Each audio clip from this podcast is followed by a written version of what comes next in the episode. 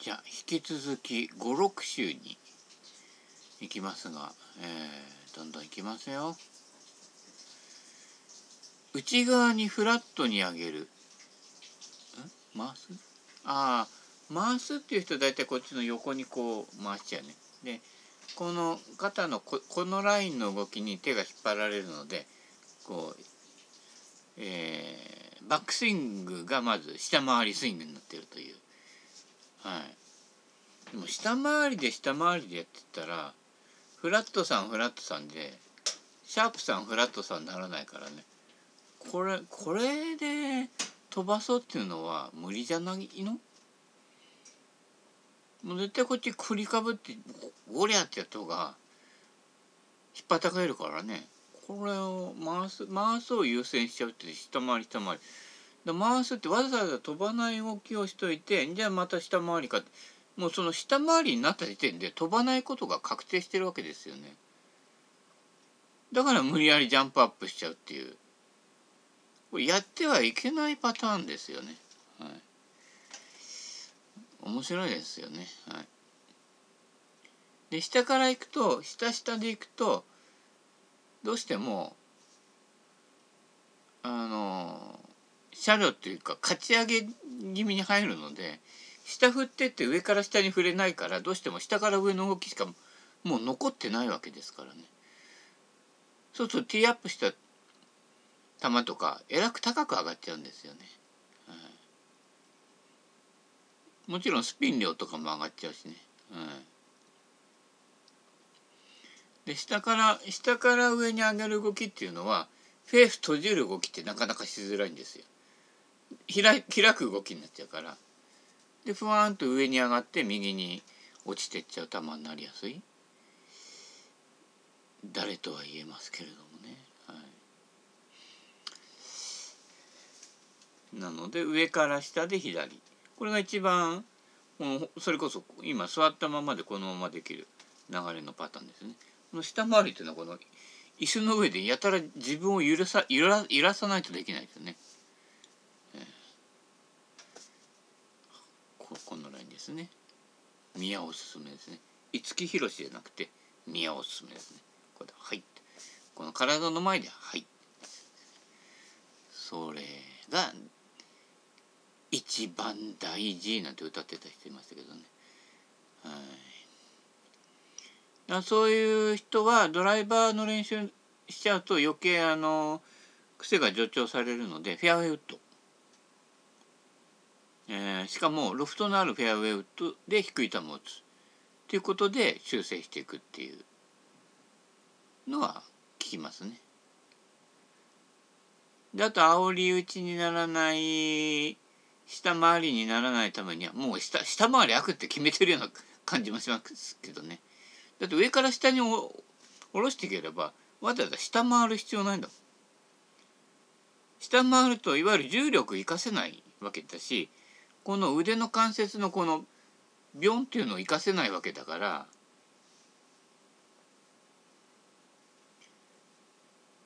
不自然なわけですよ。これこれ横に振って遠くに飛ばそうってすごい難しいですよ。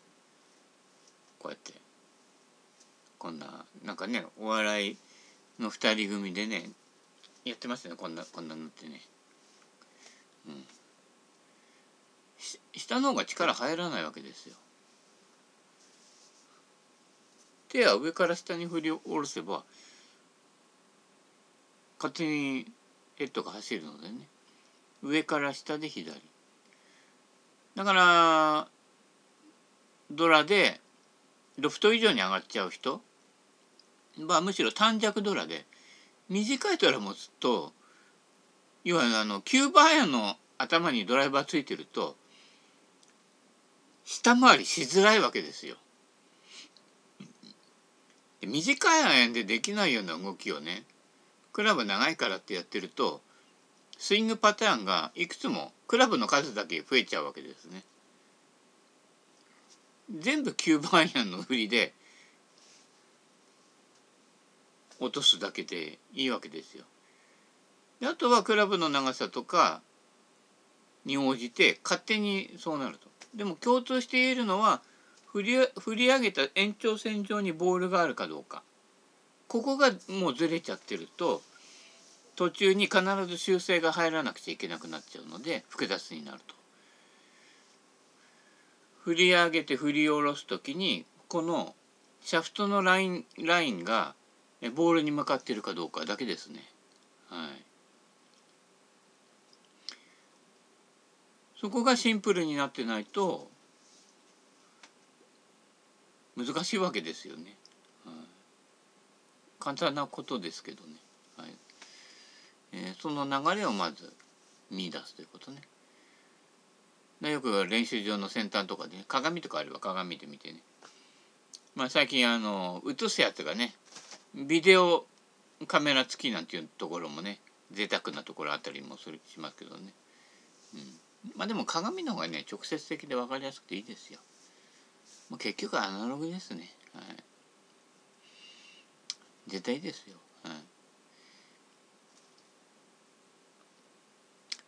スイング理論オタクになる人の共通点ダウンスイングで何もしないができない人ためって言ってもためるわけじゃないんですねこうやってこの状態のままこの形のまま下ろしてくるわけだから何もしてないわけですね。何もしないししないができないからこっちからやってこっちからやってみたいな、えー、タコ踊りになっちゃうわけで。何もしなければそのままいくと。もし何もしないでそのまま、ま、うまくいかなかったら何もしない状況じゃない状況を自分であえてやってるっていうことですね。こう力入れてこうやったりとか踏み出せてないので、えー、パワーが足りないのでグワッてやっちゃうとかね状態に何らかの操作が入る動きは全て不自然ということですね。はい。ということで今の理論はほとんど不自然なので、まあ、やがて消えるでしょうね。はい、間違いなくね。はい、であんだけ推奨してた人がねまた次違うことを言い出しますよ。はい、ノストラダムスの大予言みたいなね。大予言じゃねえけどね。いや不自然なことやってたらそれ長続きしないの当たり前なのでしたら次出てくるのも当たり前なんでその歴史を延々とおおよそ30年周期ぐらいで繰り返してます。はい、間違いないです。はい、一応実体験でも50年前からの流れを見てるので間違いなくそうなります。はい、ご苦労様です。はい、前のは知らないので新しいってなるけど前からその輪廻転生してます、はい、何もしない。要はじっとしてられないんですよ。簡単にはね。じっとしてれば勝手にクラブが働いてくれる。いうことで上手な人のスイングは意外と動的じゃなくて性的に見えるんですね。うん、本人のところではとても動的で飛んできた球を打ち返すぐらいの感じなんだけど傍から見るとスッと上げてスッと落としてね流れがいいと。性的に見えるわけですよね。眠り教師郎みたいな。円月殺法じゃないけどなんかこうスッスッとしてかっこいいわけですよねなんでそその動きでスパッと抜けるんだろうみたいなね体あんまり動いてる感じしないけどみたいなねそういう感じですよね、はい、腕とクラブだけがヒュンと滑らかに曲がってるスイングっていうのが最高のボディスイングなわけですね。で手打ちとボディスイングは両立しかしない。こんなふうに押さえといてもらえばね、えー、今度の試験にね出ます。はい。もう問題言っとくからね、うん、試験出ます。出します。で何の試験だよみたいなね、うん、クイズタイムショックだったりしてねスイングプレーンを肩のラインをボールに合わせるって勘違いしてる人が多い。それじゃ全然あ要はねスイングマシンあの機械あるんじゃない。こんな軸にこう棒つクラブつけてヒュンってやってピュって。なんとか検証ってあんな検証になるわけないじゃんね。機械じゃないんだからね。打つのは私ですからね、はい、あそこで機能的にどうなってても知ったこっちゃないわけですよ。私は私のリズムで打つので、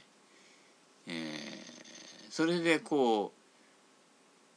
う5%の飛距離アップって言ってもねそれこそ機械の個人的な感想ですってここにこうちっちゃな文字入れなくちゃいけなくなっちゃうからね。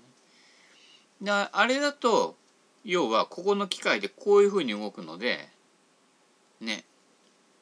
もうスリラーみたくなっちゃうけどこういう動きなので要は肩のラインをスイングプレーに持ってったような形になるわけですね。でもそれじゃ前傾しすぎなんですよ。それこそミッシェル・ウィーのこんな90度鏡パッティングになっちゃうわけですよね。おじさんたちできないよね。あれやろうとしたらもう角めちゃうからね。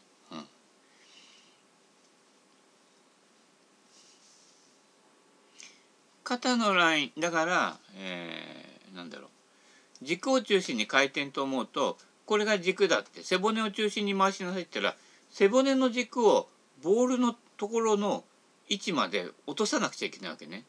じゃあ9番アイなんかもうこんな感じで構えなくちゃいけないのね。どう考えても不自然でしょ。軸を中心に回転っていう理論が。はい。体でボディスイングっていうからドライバーならこれぐらいかもしれないけどもう大変です9番アイなんかもこう前につんのめちゃってねあの水泳の飛び込みでもう今出るぞぐらいの感じになっちゃうわけですよね。そんなかがんでどうするのっていうことになるわけですよね。軸を中心に回転ならその軸をどんどん前倒しにしていかないと短いクラブとか合わないわけだけどそこまでは不自然なわけですよ。やってみればわかるけどね。ここの肩の水平のラインをボールの位置のここまで合わせるとものすごい前のめりになるわけですよね。もうその時点で首筋とかね背骨を中心に回転するのがボールを打つためには正解だっていうのが間違いだってことがすぐ分かるわけですね。スイングマシンじゃないの。スイングマシンのこの斜めさで要はあれだとこのクラブのセットした延長線上にボールがあるわけですよね。はい、でもあの傾斜を出そうとしてこの状態状態を中心としてやるともう9万円だとどれぐらいになる？もうものすごいただそこに腕というものが入ってくるわけですよね。なので状態は少し前にこうだらんだらん暗くなった状態でで腕というものが媒介するのでそこまで前傾しなくても打てるわけですね。まずこの辺がまずごちゃ混ぜになってるっていうかほとんど考えてないと思うんですよね。で軸を中心にって軸を中心に打つのと腕が入るのはあのそこでまたずれてくるわけですよ。よく考えてみれば分かる単純なことなんだけど、ね、肩のこ肩がこう乗ってて肩のラインをボールのラインに合わせようとしたら大変なことになるわけですよ。もう斜め45度状態もうこんなになってあのね、えー、笠や青地今野のね虹と雪のバラードですよ。まあ分かる人にしか分かんないけどそんな感じの前傾になってもうどっか飛んでいっちゃうんじゃないかみたいなねいう感じになるわけですよね。そこでオンプレーになるのは腕の腕とクラブのラインなんですよ。でそれに肩を合わせる必要はないわけですね。でそうするとこのいわゆるギッタンバックのスイングになるわけですね。そんなこの機械のように肩のこの中心軸を回して飛距離が出るわけないわけですよ。やってみれば分かるけどここ固めといて肩のこの回転だけで打ってみれば50ヤードも飛ばないわけですドライバーでも。そうするとこの腕のラインとクラブのラインで上から下に振り落とす動作がいかに重要かっていうことです。その辺が統一が手で触れって言ってる、えー、意味合いなんですよね。はい、体を回す頭を残せっていうのはその要は機械の動きを忠実にやろうとしていてうまくいかないってそれはそうですね。腕と体はある意味分離しなくちゃダメなんですよ。腕とクラブがフリーに触れてるからこそそれにこの向き替えが絡んできてっていうことですねだから水平打法っていうのは体がこう少しだ前傾して腕がフリーになった状態でその状態に対して水平なわけですね。ちょちょっとした前少しこう前のめりになったこう構えのそこの前傾を水平に回すっていうのが水平打法ですね体をね。でクラブとか腕を水平に回したらそそんなあの肩の高さのボール打つわけじゃないわけだからね。それをこう勘違いして横振りが水平打法だと思ってこんこんな振ってたら肩より下にこんな振ってね横に振ってるだけじゃねウェッジなんか打てないわけですよこんなウェッジをね下回りスイングだって言ったらもう塔がこんなに上がっちゃってね塔塔が立つみたいな感じになっちゃうわけですよね。その辺もなんか一貫性があるようで一貫性が全然ないっていうねその辺を見抜かないとダメですよね。肩のラインを合わせてもしょいい意味ないんですよね。はい分離が大事で、えー、腕のラインと腕とクラブが作るラインをがボールをいつも目指していればこれが一番シンプルなパターンになるわけですね。はい、で体は向きを変えていって腕は上下に振ると。この上下に振るのがこの関節なりの動きになるので無理がないということですね。はい、そこの認識はねこれがね多分ね2500回言っても伝わる人は2500人に1人ぐらいかもしれないんだけど、えー、まあそれぐらいの確率でもいいですよ大体あのコロナウイルスに感染する確率と同じぐらいですからね。はい、1,000人に1人ですよ1,000分の1ぐらいでね。そこなんですけどなかなかね、えーえー、そこを丁寧に説明してるねレッスンとかレッスンプロとか記事とかがねほとんどないのでね、えー、残念だなと思いますけれどもね、えー、ぼちぼちいきますか。はい、素振りのようにはいかないなという人は実は素振りもいけてなかったりするもので痛いな。素振りはいいスイングなんだけどね本番ダメねって言われる人はまだ素振りがいいのよ。でも素振りのように触れないなっていう人の多くは実は素振りもいけてないというもう身も蓋もないねなんかあの別にあの否定してるわけじゃないんだけどありのままに見てるだけなんだけどそうするとあそうなってるなあという、えー、感想をねあくまでこの個人的な感想でなんとかでみたいな感じなんですけどそういう感じがしますね。素振りがだんだん本番のぎこちないスイングに似てきちゃう。あんまり練習しすぎるから。素振りだけやってれば意外といいもの。を、えー、球打つ練習するとその球打つ動きの力力が素振りのうちにも入ってきちゃって素振りがどんどんいけないけてなくなっちゃうというね残念な結果に、はい、残念な生き物時間ねまたパート2パート3なってきちゃうんだけど実は素振りもいけてないということですね。素振りをタランタランってやった時にああ力感抜けてクラブヘッド走ってるなっていう振りができる人は本番もいい本番ダメでも成長するね余地があるところが素振り自体がもうなんかもうぎこちなくなってきちゃってるとまあもう末期かなみたいな感じになってくるわけですね。はい、ということは裏を返すと素振りをいけてるように触れるようになると本番もいけてるようになりやすいということですね。玉代もったいないですよ。はい練習場も混んでるようだしねすごいよね、今日あたりもあれ？今日平日だよね通ったけど練習場車結構止まってんだよね。あれ？みたいなね。あんだけ練習したらもう全員シングルハンデだろうかなと思いきやの世界ですけどね。何がどうなってるんでしょうかね？みたいな。だからあの練習量がイコール上達するっていうのは嘘ですね。だって巷の親父たまに行くと同じ親父が来てるわけですよ。あれ日課になってんだよね。毎日練習してんだよ。したらもうクラブ競技の上の方来てんじゃないかと思いきや。まあ実際打ってる球とか見ててもねん？みたいなね。その辺ですね。はい。つまり繰り返し練習することで上手くなるわけではないと、えー、それはアプローチパットは結構上達する面も多いですけどね。それも芝からやってなんぼですけどね。ショット練習なんかはだから繰り返し毎日来ててもさほど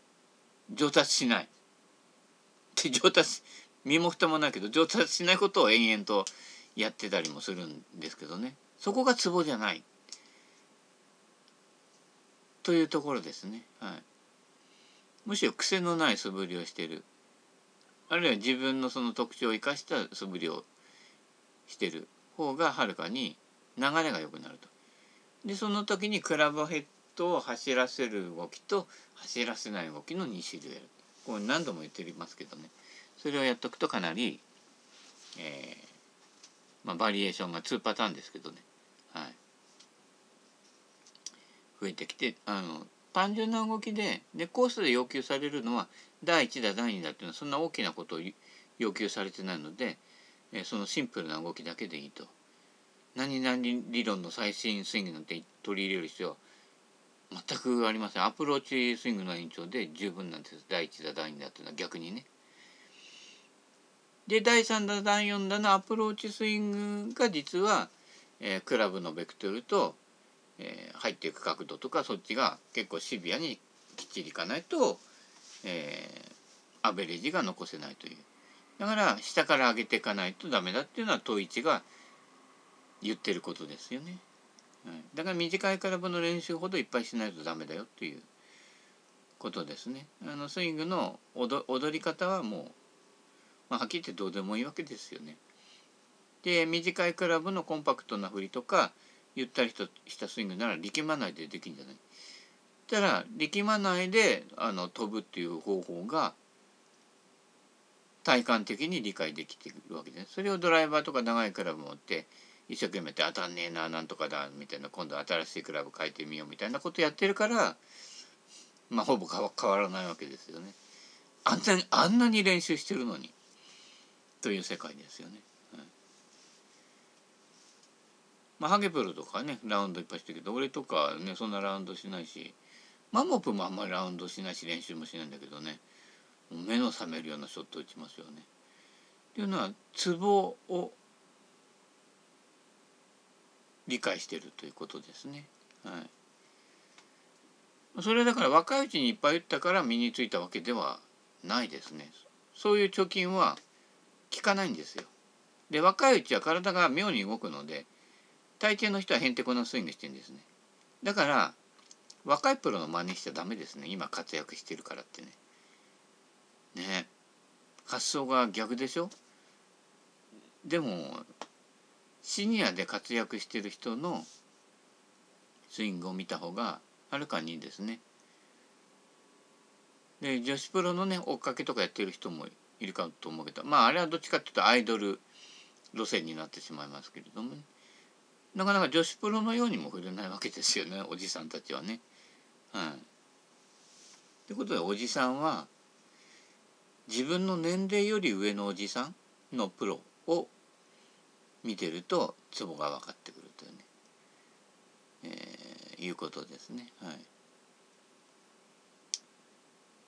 まあ女子プロをかけるのも自由ですけどねあんまりコース内でねなんとかちゃんみたいな何しろあんまりでかい声で叫ばないでくださいね隣のホールや隣のグリーンでまだパッティングとかしてるんでゴルフ場ってすごいフォアキャディーさんのフォアじゃないけど声通るんでねあれやってるとひいきしてるんだけどひいきのひいき倒しになるんでね、はい、そそういうゲームですよ。はい。なのでね本当本当に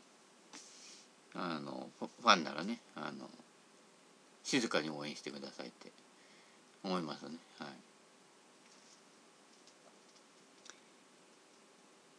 押しのインパクト。右手グリップの親指あたりの摩耗が早く進んで、えー、それあのマモプじゃなくてマモープだね、うん、グリップ屋さんが喜ぶだけ。ああまた買いましょうねみたいなね。シャフトが見えてる中古クラブを見つけたことも一度や二度じゃないと。力の使い方はそこじゃないという。そういうことですね、えー、もう親指で押す段階になったらもう全てがうまくいってないから最後の一押しはこれしかないってなっちゃうわけです。で最後の一押しのこれを使わなくていいように最初に右手のこの振り。右手一本でダランクラークで振ってる時に右手親指で押したら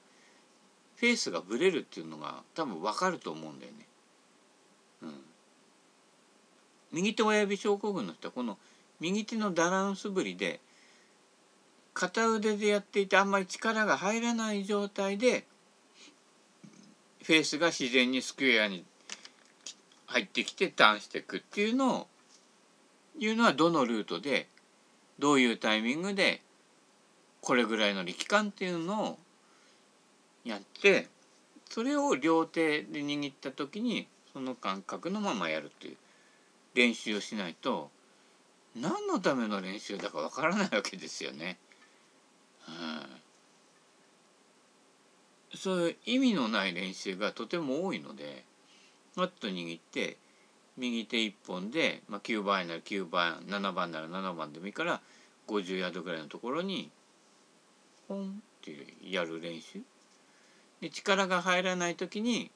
シャンクしちゃうようだとフェースが開く動きのベクトルで動いてるってことですね。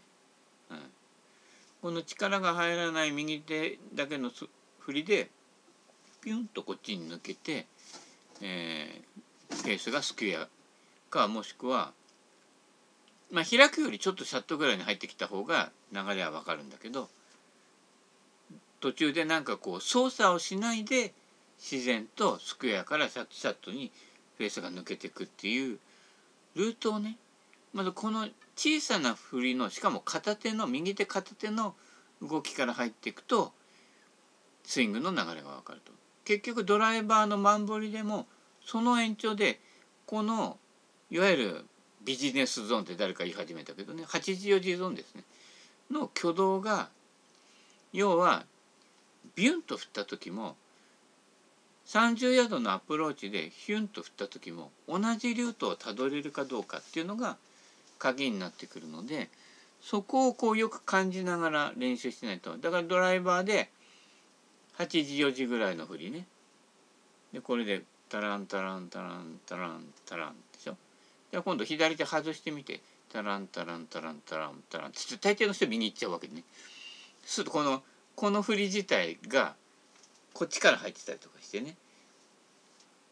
要は右向いてこうやって開くように振ってるんですよ。それをこっちに持ってきてタランタランタランで振った時に、えー、ドライバーみたいな長いクラブでもタイミングゆっくりしてきてスクエアに入るうん、最初はもうチーピン打つぐらいの感じでもいいですよね。